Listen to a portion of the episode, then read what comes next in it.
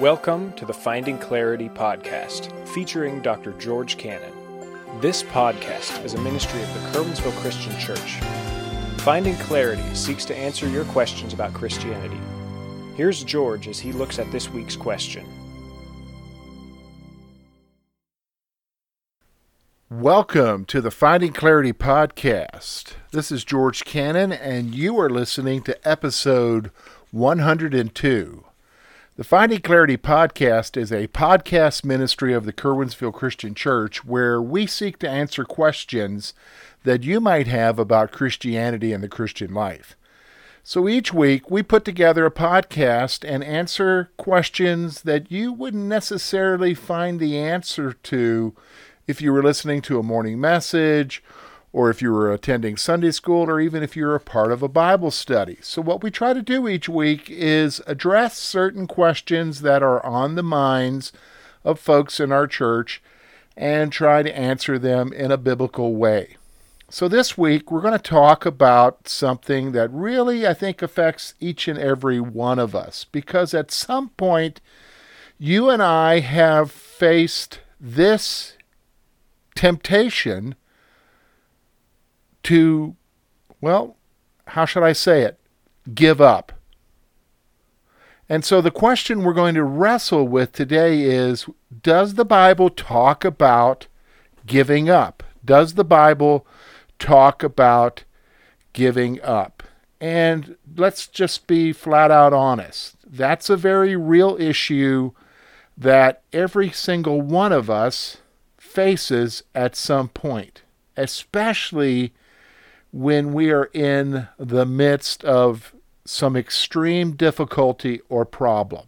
We want to give up. So let me just kind of point out three things about the issue of giving up. In fact, I've titled this section Stopping the Pain. And here's why I've entitled it Stopping the Pain. First of all, giving up seems to be the only option to stop the pain. Giving up seems to be the only option to stopping the pain. What do you mean by that, George? Well, when you're in the midst of difficulty, when you are struggling, and it just seems like all of your efforts are not working, and you want to endure, but you just don't really have it to endure, the temptation is going to be there. The easy option is going to be there, is just simply give up give up so that the pain, which none of us likes, so that the pain stops. Now, here's my second point, because there's a danger when you and I give up, especially as believers. The danger of giving up is that we can ultimately give up on God. Did you hear what I said? The danger of giving up is that we can ultimately give up on God giving up can actually affect your faith. Why? Well, here's my third point. This is often the result of disappointment with God. This is often the result of disappointment with God. What do you mean, George? Well, let's be honest. When we're at the point of giving up, it's because we think we don't have the strength anymore to endure the problem that we're going through. And we are also struggling with very much appearing like God's not helping us, that God has left us alone, that God has abandoned us in the midst of our difficulty. And so when we talk about giving up, the danger is is that you may give up on God because it very much appears to you that God has given up on you and maybe you're wondering, well, is there even a God? So this is the whole issue. Now, the question is Does the Bible talk about giving up? Does the Bible talk about giving up? So we understand the whole issue of giving up. Does the Bible talk about it? Well, let's talk about our next section here. And our next section really is the biblical assumption when we look at all of the scripture from Genesis to Revelation, you and I need to come to a conclusion about two things that are mentioned here in the scripture. One is not mentioned, it's assumed, and the other is what does the Bible actually speak to? So, first of all, The Bible assumes that you're going to suffer. The Bible assumes that you're going to suffer. I remember as a young believer 30 years ago that oftentimes in church and in writings, in books that I was reading, people at that time were really struggling with the whole issue of why do Christians suffer? Why do people suffer? And really, you can go to different places in the scripture and come to some sort of conclusion, but there's it's really not that definitive. Well, years later, I really grasped the reality that the Bible, because we live in a world of sin, assumes that you are going to suffer. In fact, if you go through the New Testament books, you see often that Jesus and the apostles are saying to you, you're going to suffer. In fact, consider what 1 Peter chapter 4 verse 12 says. Peter writes, Beloved, do not think it strange concerning the fiery trial which is to try you, as though some strange thing happened to you. See, we often assume that when we go through difficulties or, or go through struggles, when we're suffering, that that's really actually the weird thing no, Peter's coming along and saying to you, no, no, don't be surprised by that. This isn't something strange. This is normal. So the Bible assumes that you're going to suffer. Now, here's the second thing that the Bible does speak to, and I think it's going to speak directly to our question, okay?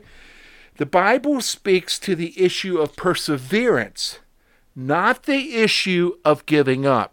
The Bible speaks to the issue of perseverance, of overcoming, of enduring, not to the issue of giving up. You're not going to find anywhere in the scripture where it encourages you to give up. Rather, you're going to find many places in the scripture where it encourages you not to give up, to persevere, to endure. So let's talk then about the encouragement of Scripture. And so this is our final section. I've got four things I want to point out to you here. Okay? Number one, when we talk about the encouragement of Scripture, when we talk about not giving up but persevering, you need to understand this that the Bible makes profound promises for those who overcome. Did you hear what I said? The Bible makes profound promises to those who overcome. In fact, there are several places throughout Scripture that you can look at that are encouragement and promises for those who overcome. But I want to focus on seven of these promises that are found in Revelation chapter 2 and 3. Listen to these Revelation 2 7. He who has an ear, let him hear what the Spirit says to the churches. To him who overcomes, I will give to eat from the tree of life, which is in the midst of the paradise of God. Revelation 2:11 He who has an ear let him hear what the Spirit says to the churches he who overcomes shall not be hurt by the second death Revelation 2:17 he who has an ear, let him hear what the Spirit says to the churches. To him who overcomes, I will give some of the hidden manna to eat. I will give him a white stone, and on the stone a new name written, which no one knows except him who receives it. Revelation chapter 2, verse 26 and 29. He who overcomes and keeps my works until the end, to him I will give power over the nations, and he shall rule them with a rod of iron, and they shall be dashed to pieces like the potter's vessel, as I also have received from my Father, and I will give him the morning star. He who has an ear, let him hear what the Spirit says to the churches. Revelation chapter 3, verse 5 and 6. To he who overcomes shall be clothed in white garments, and I will not blot out his name from the book of life, and I will confess his name before my Father and before his angels. He who has an ear, let him hear what the Spirit says to the churches. Revelation chapter 3, verse 12 and 13. He who overcomes, I will make him a pillar in the temple of my God, and he shall go out no more. I will write on him the name of my God and the name of the city of my God, the New Jerusalem, which comes down out of heaven from my God, and I will write on him my new name. He who has an ear, let him hear what the Spirit says to the churches. And then finally, Revelation chapter 3, verses 21 and 22. To him who overcomes, I will grant to sit with me on my throne, as I also overcame and sat down with my Father on his throne. He who has an ear, let him hear what the Spirit says to the churches. Wow. Those are some pretty profound promises for those who overcome. So the scripture is not telling you to give up, it's telling you to endure, to persevere. Okay, you say, George, well, that's great, but I'm in the midst of it right now. The option seems to be to give up. Well, that's where we're going to look at these final three points as far as the encouragement of Scripture. Here's the second point the Lord is ready to give wisdom for the struggle. The Lord is ready to give wisdom for the struggle. Notice what James says in chapter 1, verses 2 through 5. My brethren, count it all joy when you fall into various trials, knowing that the testing of your faith produces patience. But let patience have its perfect work, that you may be perfect, complete, lacking nothing. And if any of you lacks wisdom, let him ask of God, who gives to all liberally and without approach, and it will be given to him. So listen, when you're in the midst of it, the first thing I want you to see is is that the Lord is ready to give you wisdom to deal with the situation that you're dealing with. So don't give up. God's ready to give you wisdom. Here's the third point I want you to see the Lord is ready to give grace for the struggle. The Lord is ready to give grace for the struggle. Consider 2 Corinthians chapter 12 verses 7 through 10. This is the testimony of the apostle Paul who's in the midst of something. Listen to what it says here verse 7 and lest I should be exalted above measure by the abundance of the revelations, a thorn in the flesh was given to me, a messenger of Satan to buffet me, lest I be exalted above measure.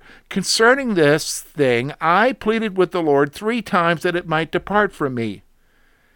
And he said to me, My grace is sufficient for you for my strength is made perfect in weakness. Therefore, most gladly I will rather boast in my infirmities that the power of Christ may rest upon me. Therefore, I take pleasure in infirmities, in reproaches, in needs, in persecutions, in distresses, for Christ's sake.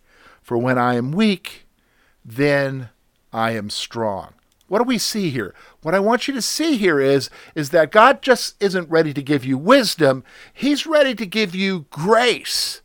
Grace, that which you don't deserve in the midst of everything you're going through. He's ready to give you grace. Now, also from this passage from Second Corinthians chapter 12, verses 7 through 10, we're going to see the final point that I want you to see from the encouragement of Scripture, and that is this is that the Lord is ready to give strength for the struggle. Strength. See, that's why you want to give up. You want to give up because you no longer have the strength. You don't think you can endure. You want to stop the pain. But I'm telling you, God will give you the strength to endure, to see you through the problem. Doesn't promise to take you the problem away from you, but he says his strength is made perfect in your weakness. His strength is made perfect in your weakness. So, okay, so let's get back to our question. The question is Does the Bible talk about giving up? No, it doesn't. But rather, it talks about hanging in there, enduring, persevering, and that it tells you that these are the promises, many promises throughout the scripture for hanging in there, for overcoming. And as you are hanging in there and overcoming, He's going to give you the wisdom, He's going to give you the grace, He's going to give you the strength to endure, to hang in there. So, my friends, hang in there. Nowhere in the scripture are you encouraged to give up. No matter what you're facing, hang in there with the Lord. And don't be disappointed in Him. He allows the difficulties to happen in your life for a purpose. Allow that purpose to be brought to fruition, but hang in there. Finding Clarity podcast is really an opportunity for you to get some answers for questions that you normally can't find the answer for. But you're trying to find the answer, but you're not finding it in church as we normally have it. So we try to answer those questions for you here. You might be listening and you're saying, Well, George, I have some questions. I really want some answers for, but how do I get those questions to you? Well, there are several ways that you can get them to us. First of all, I would encourage you, if you attend a service here at the Curwensville Christian Church, you can just write it down on a piece of paper, throw it in the offering. The guys will get me the question. Or you can come talk to me personally, and we'll see about answering it here on the podcast. By the way, if you are living in the Curwensville, Clearfield area and you don't have a church home and you're looking for a church home, we would encourage you to come to the Curwensville Christian Church. We're located at 700 State Street in Curwensville, PA, and our service starts at 1045. You will come and you'll find a very welcoming church where basically we're seeking to follow the Lord. We're seeking to find Him and worship Him and live for Him. And it's a come as you are church. We accept you as you are we would ask you to consider. You can also find us on Facebook at facebook.com slash finding clarity podcast. We encourage you to like the page. And there you can direct message us or you can write on the wall with your question. You can also contact us through our website, curwensvillechristian.org. Simply go to the contact page, fill out the form, submit it, and we'll be sure to get your question. Next week, we're going to wrestle with a question that a lot of us find ourselves maybe doing at some point, but we're not sure if we should. You say, What are we going to talk about, George? Well, we're going to talk about is it wrong to swear to God? Is it wrong to swear to God? We're going to look at that question next week. Until then, take care.